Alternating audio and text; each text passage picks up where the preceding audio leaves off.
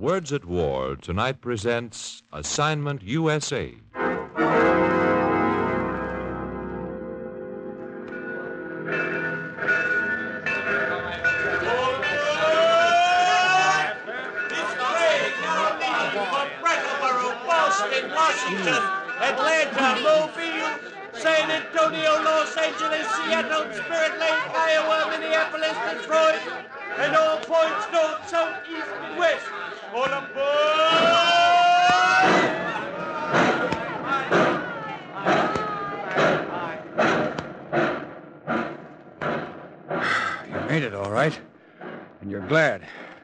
This is the train you had to make.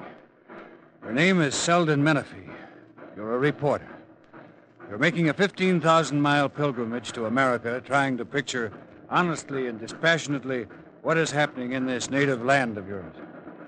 And what do you see? Plenty. You're soon aware that all of America is at war. If not up to its neck, then well above its knees. And that's true of every region from Maine to San Diego, and from Seattle to Palatka, Florida. You swell with pride at every evidence of an America armored against adversity. But your heart sinks at every crack that's visible in that armor, and there are cracks. You know if you reveal them, you're going to make enemies. But you know, too, that you'd hurt the many if you tried to save the few. And so, with renewed determination to keep an open mind and to tell the truth no matter whom it hurts, you speed onward to finish your wartime assignment, Assignment U S A.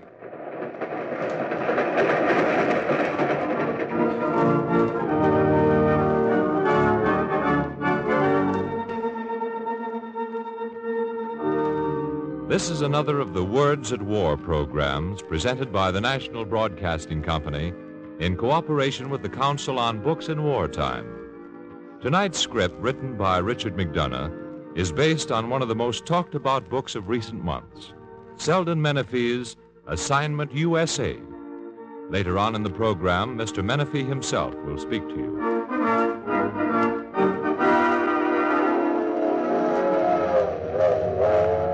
This is your assignment. This is America. And as you travel its length and breadth, your mind is a jumble of impressions, a mural of scenes reflecting the spirit of a nation girded for war. Look at that old Vermont farmer. Stooped and bent. Came out of retirement at the age of seventy-five, and now he's back in the field. A bunch of wax, light-hearted kids, on their way from Texas to Des Moines for induction. Me? I'm I'm sixteen. I live in Fairfax, Virginia, but I come over to Arlington to work in the machine shop. Oh, oh, sure, I had to quit high school to do it, but I'm making seventy cents an hour, seven days a week. A tiny plantation cabin near Natchez, Mississippi. Five service stalls in the winter. A worker at Willow Run. What does Rickenbacker mean saying we won't work? There's nothing I'd like better than a chance to put in eight hours of good, solid work a day. A coal miner near Hazard, Kentucky, with tears in his eyes. I don't want no strike. My son is in the army, and I'm afraid it might hurt him if we close down the mines for one day even. But if there is a strike, I'll go out with the majority. Yes, I'll go out with the majority. Yes, a jumble of impressions, a mural of scenes reflecting the spirit of a nation girded for war. But you remind yourself that murals appeal most to the art critic and the idly curious. So you resolve to present your observations as simply as possible, region by region, town by town. Brattleboro, Vermont! Hold out for Brattleboro!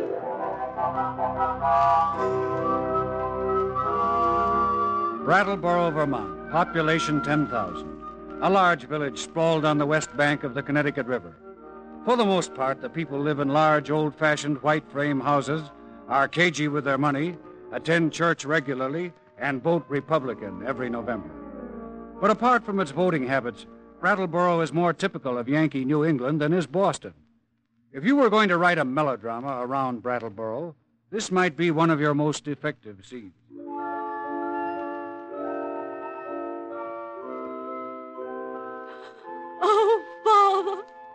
How could you be so heartless? He has won my heart. He is my own, my true love. It is my wish to be a dutiful daughter to you, but I insist upon my right to marry the man I love. How dare you! If you persist in this way, I shall cast you from my door forever. To think that you could thus treat your dear old father. Upstairs to your room, you heedless wench. Upstairs, I say. Oh, oh, an Irishman, an Irishman. No daughter of mine will ever sink that low. Yes, in New England, you find a well-established social caste system unparalleled in America, except by the white-Negro relationship of the South. At the top of the social structure are the original Yankee families, now outnumbered by Americans of more recent vintage. Next are the Irish Americans, who predominate among skilled workers and have cornered much of the political power. And at the base of the social pyramid are the recent immigrants, French Canadians, Italians, Poles, and Slavs. The Yankees own the plant, the Irish are the foremen, the French Canadians and others do the work. This is old line Yankee New England. Brattleboro is no boomtown, yet you get the feeling of all-out war. In the local bank, you meet Alphonse Rattay. He's a teller, but he also compiles the town's honor list of servicemen. It numbers over one thousand. More than ten percent of our population. He tells you proudly that every night after my regular work, I put in four hours in a small machine shop. I'm a veteran of the last war, and I want to do all I can to help win this one fast. But he's even prouder when he's talking about his neighbors. Everyone here is doing all he can. Air raid drills are taken seriously. The women are mobilized in the Red Cross. And nearly every family has a victory garden. A school principal tells you the children of Brattleboro are working as hard as their parents. Many are putting in a full shift in the local factories after school, from two till ten p.m. These boys are sleepy in their classes, and discipline is hard for teachers to maintain. Vermont farmers tell you, we work like all get out because of the war. We can't get no hired hands, so it's twelve, fourteen, sixteen hours of work a day for us and our families. We don't mind that so much. The thing that gets our dander up is what goes on in Washington. The sooner them fellas wake up to what's what, the better off they'll be. Remember, Vermont is still in the Union. Boston! All up to Boston! Boston! Last stop! You come into Boston feeling good. There's a grin on your face. You stride blithely down the street, repeating an old rhyme more or less accurately to yourself. Dear old Boston, the home of the bean and the cod, where the Lowells speak only to the Cabots, and the Cabots speak only to... Yes, you have to stop. You're startled. Across the way is a large patriotic poster. It has been mutilated. The word united has been changed to Jew-nited. An intelligent-looking fellow approaches. You ask him to explain the mutilation of the sign. You want to know what effect seeing it will have on him. He looks at it, grins, and shrugs as if to say, so what? Then he stops grinning. A suspicious look comes into his narrowed eyes, and he says, say, where do you come from? New York. Oh, yeah? I thought so. Now, wait a minute. My name is Menefee. Maybe I haven't got as much Irish blood in my veins as you have, but I still have the right to wear the green on Saint Patrick's Day. And if you have me, Bucko, you'll do two things. You'll mind your business. You'll watch out for the codfish aristocracy, the lace-cutting Irish, and the Jew-nited brethren. Good day to you, sir. You shake your head to clear it, and you mosey around Boston. Outwardly, the war has come here as to other American cities. There's a large victory garden in the Common, directly in front of the State House. The want-ad sections of the papers are filled with appeals for shipyard and industrial workers. The stores are crowded. Yet nearly every Bostonian you speak to, those who will open up at all, is conscious that something is radically wrong behind the scenes. Isolationism, anti-Semitism, pro-appeasement are more rampant in Boston than in any city in the land. and the role played in this disunity by your own beloved Irish is particularly disheartening. This is not your own impression. You get it in the cold turkey talk of responsible Irish Americans. You jot down what these people tell you. The Irish are an absolute majority and run the city from top to bottom. They are predominantly anti-British, anti-Russian, anti-Semitic, and anti-New Deal. Why? Tell me why. Well, most of it goes back to Father Coughlin's paper, Social Justice, which was sold every Sunday in front of the churches and subway stations till it was suppressed. But then the Irish are anti almost everything. They're brought up to think that all the controlling powers are against them. They hate the codfish aristocracy who looked down their blue noses at the upstart Irish as long as they could. They don't even trust members of their own group who have become successful, the lace-curtain Irish. Their religious teaching, after all, glorifies poverty and simplicity, and their pride makes them resent all attempts at reform as attacks on their way of life.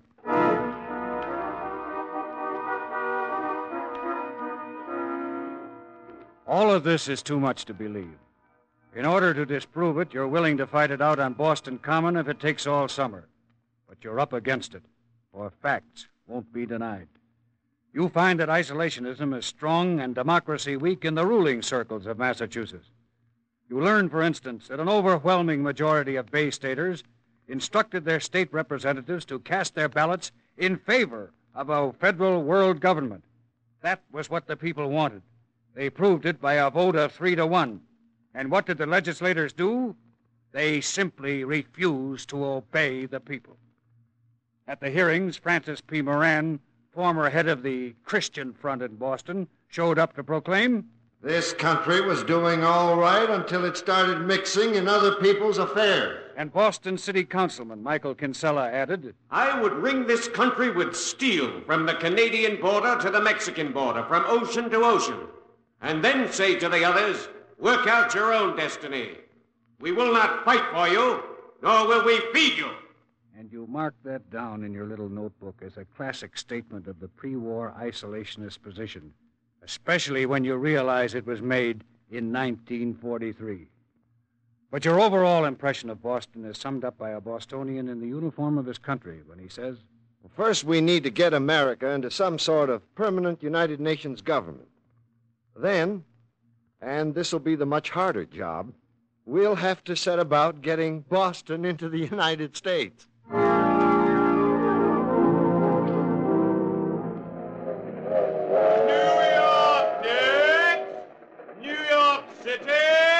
New York, closer to the war than many cities, due to a large percentage of European stock. New York, a city of problems. Harlem, high taxes, not enough war jobs, to say nothing of Brooklyn and its Christian Front. But New Yorkers are doing their share, and when things get dull, there's always LaGuardia and the Brooklyn Dodgers. Washington! Washington, D C, Nick! Washington, one vast telephone exchange, overcrowded living quarters, high rent and food costs, low wages, not enough taxicabs, more than a little vice, but a surprising amount of efficiency for all that. Mobile next, Mobile, Alabama!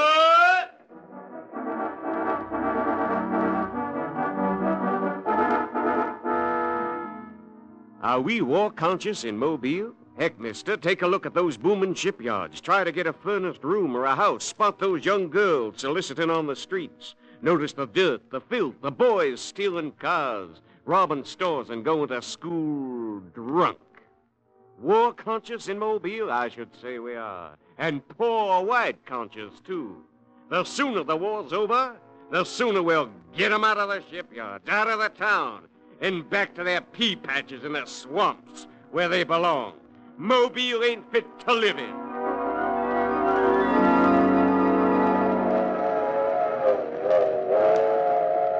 You've looked and seen for yourself.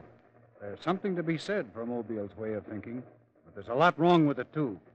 Whose fault is it that the poor whites have no education, that there's a housing shortage, that little or no supervision is made for war workers' children? Whose fault is it? South Carolina, Vicksburg,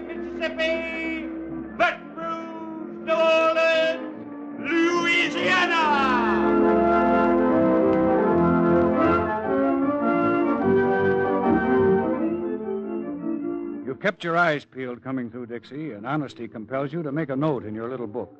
The note reads as follows. Southerners are by all odds the most belligerent of Americans. They are ready to fight at the drop of a hat and often do. Their patriotism in support of the war is open and enthusiastic. That's fact. Nevertheless, the South is fighting the war much harder abroad than at home. You can talk all you like, mister, but truth is truth. Many of our southern towns have been unfairly passed by in the allocation of war industries and armed mechanics. That, too, is fact. But again, you see daily proof of another fact, that large segments of the population are more interested in keeping the Negro in his place than in keeping Hitler and Tojo in their place. They seem to feel, too, that the rest of the country is ganging up on them to keep the South in its place. The resulting dissension must be very gratifying to Doctor Goebbels. You think of all this, get hot under the collar, and then you say, whoa, get hold of yourself, pal. Try to find out if the South has a case. It's easy, too easy for the Northerner to condemn the South for its sectionalism and prejudices, but this solves no problems. Speak to enlightened Southerners. See what they think. So you do. You speak to industrialists, editors, labor leaders, and you find the Southerner has a lot of facts on his side. Now, these are the proven facts you find. The South has been held in economic bondage by the North ever since the Industrial Revolution. Northern capital has milked the region of its resources and given little in return except low wages. Yes, sir. And the South's main economic grievances are, one, discriminatory freight rates. And I'd like to add, two, unequal federal expenditures under the matching provisions of many government agencies. Right. And third, failure to develop southern harbors and industries. Absolutely. Yes, I tell you, sir, the South will bolt the Democratic Party in nineteen forty-four if these grievances are not relieved. You smile a little. That last statement is by a politician. Actually, you know that a poll of Southern Democrats in mid nineteen forty-three showed that eighty percent favored Roosevelt for a fourth term. Actually, you know that a Gallup poll showed three Southerners out of five in favor of a two-party system for the South. And actually, you know that this almost scared the pants off the Southern politicos who find the one-party system very cozy indeed. But what are these economic grievances afflicting the South? What, for instance, is the truth about these discriminatory freight rates? I'll tell you, mister. For the past seventy years or so, the South has been prevented from shipping goods to northern markets on equal terms with the North or Northeast, mile for mile. Right. Yes, sir. For instance, it costs one dollar and sixty-nine cents to ship one hundred pounds of goods from Boston to Chicago, but it costs two dollars and sixty-eight cents to ship the same amount from Lake Charles, Louisiana, yes, although the latter distance is shorter by twenty-five miles. What are you going to say to that? Hmm, that's interesting. Interesting? It's criminal, sir. These discriminatory freight rates operate to give an unfair advantage to northern industry while holding the South back. By hampering industrialization, they have kept wages down, and this, in turn, has kept the South poor and unable to help itself. I tell you, sir, we'll bolt the Democratic Party, eh? Next, you ask, what's this about unequal matching of federal funds? We object to the system of matching state and local funds with federal funds for Social Security and other programs. Doesn't make sense. Wait, wait, wait. The matching system is one way of decentralizing control over our government programs. I would say it's thoroughly consistent with the Southern theory of states' rights. Or is the South giving up that theory? We are not, sir. I tell you, sir, we'll bolt the Democratic Party if state rights are in danger. Oh, for heaven's sake, shut up for once. Now, look, mister, we're for the theory of states' rights, yes. But theories go out the window when the pocketbook begins to suffer, as it does here in the South. For remember, the southern states are full of needy persons and, therefore, low in tax receipts, so they can't always raise funds for matching purposes. Here's the result.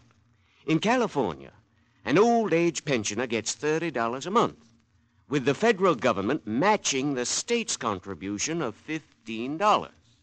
But in Georgia, the pensioner gets only eight dollars a month. The state can afford only four dollars.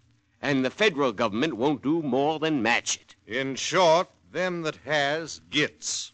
Them that hasn't, doesn't. That's the most. Obviously, what's needed is some minimum federal standard of Social Security, health, and education, with more money going to the South, if necessary, to raise it to the level of the rest of the country. Now you're talking. But tell me, tell me, how would all of these things, if you got them, how would they affect the most burning question of all down here, the racial question? Sir, there's no racial question down here. There is white supremacy, and there always will be white supremacy. We have no patience with these fellas in Washington, with their anti-lynching bills, their anti-poll tax bills. I tell you, sir, if Washington doesn't watch itself, the South will bolt the Democratic Party. One of the others gives you the wink, and you get the feeling that views such as the professional politician just expressed are finding less and less favor with intelligent Southerners. You've already seen how the old anti-Negro feeling has been met in many Southern areas, South Carolina, for example, by a counter-trend toward greater unity. And this typical intelligent Southerner has a terrible sincerity in his voice when he says, I promise you, Mister Menefee, we'll make the South a good place to live in before we're through.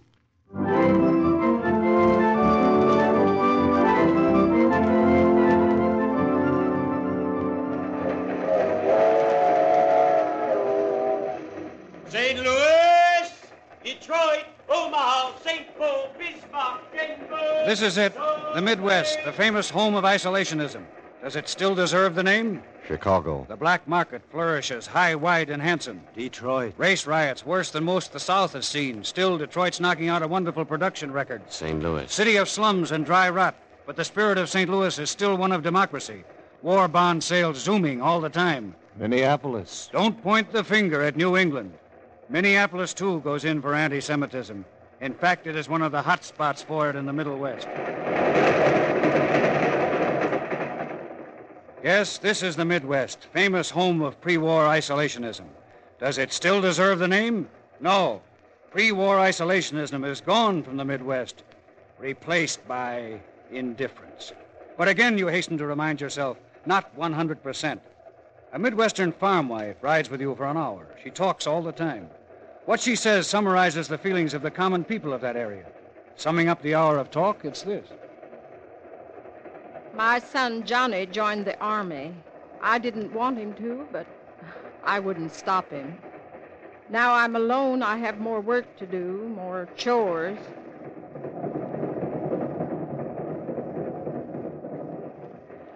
Folks say there's got to be a war ever so often. I hope that ain't so. I wish they'd get busy and do something to stop all this from ever happening again. I'd hate to think of my grandsons traipsing off to war, too.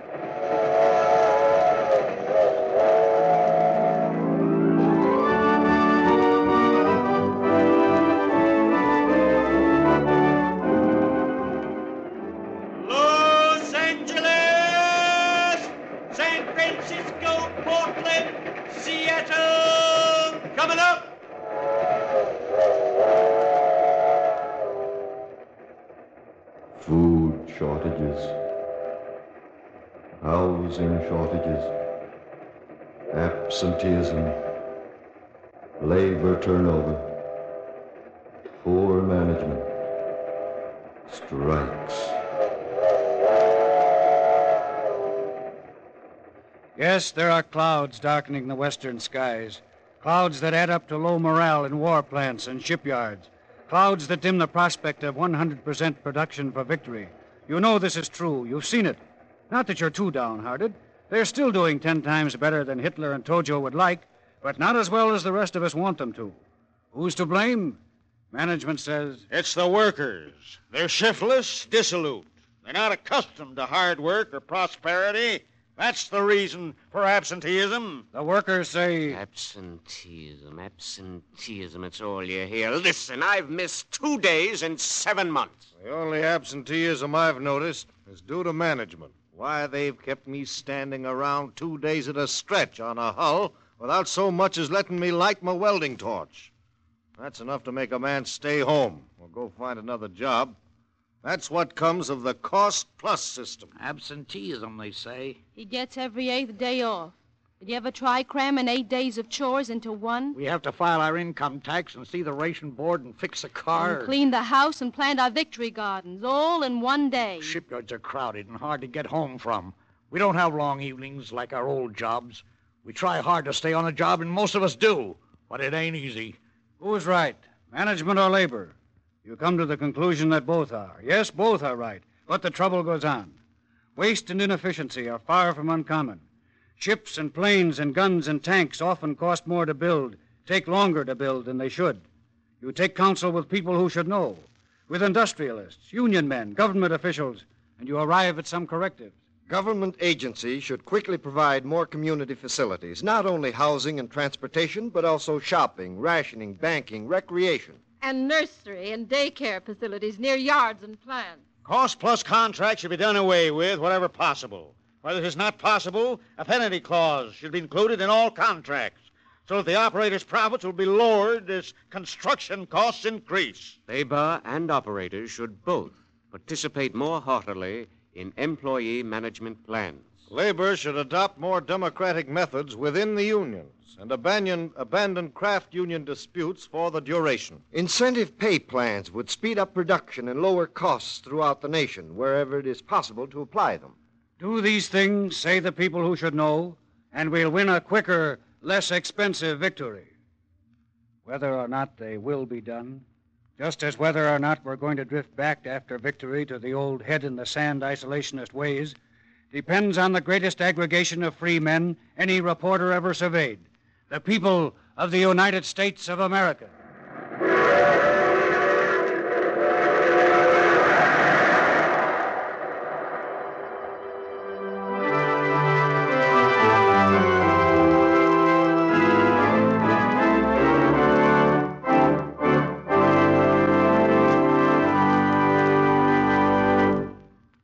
Now here is the author of Assignment U S A, the book which provided the facts you've just heard presented, Mister Selden Menefee. Thank you. Every statement made in this broadcast is absolutely true. I have documentary proof of every event described. But should you by any chance be burdened with a heavy heart due to what you've heard, perhaps it will help if I, who made the trip around America, give you my overall impression. It's this. Our people are doing a wonderful job of fighting this war, despite the mistakes that some of them are making. We're building more weapons, buying more bonds, and thinking straighter and clearer than ever before in our history. And that last point is very important. The public opinion polls show that we Americans know pretty well what we're fighting for. They show we are determined, in our blundering, vague way, to win the peace as well as the war. We may not be well informed on every issue or always consistent in our opinions, but we are basically in agreement on the major democratic aims of the war and for the peace to come. This is, in a very real sense, a people's war, and our citizens are determined that it shall be followed by a people's peace, both at home and abroad. Thank you. Thank you, Selden Menefee. You've just heard a radio play based on the important new book, Assignment U S A, by Selden Menefee. The book was adapted for radio by Richard McDonough of the N B C script staff. Walter Vaughan was the narrator, and participating players were Mildred Clinton, Zama Cunningham, G. Swain Gordon, John Griggs, Joseph Boland, Joseph Latham, and Norman Lloyd. The music was arranged and played by William Meader, and the entire production was under the direction of Anton M. Leader.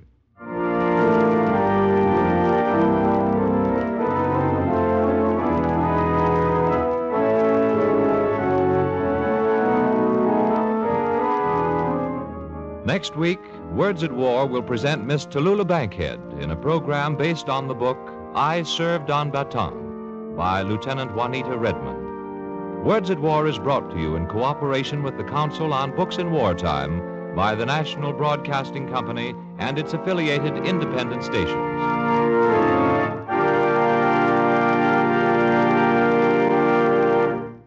Jack Costello speaking. This is the National Broadcasting Company. Thank you.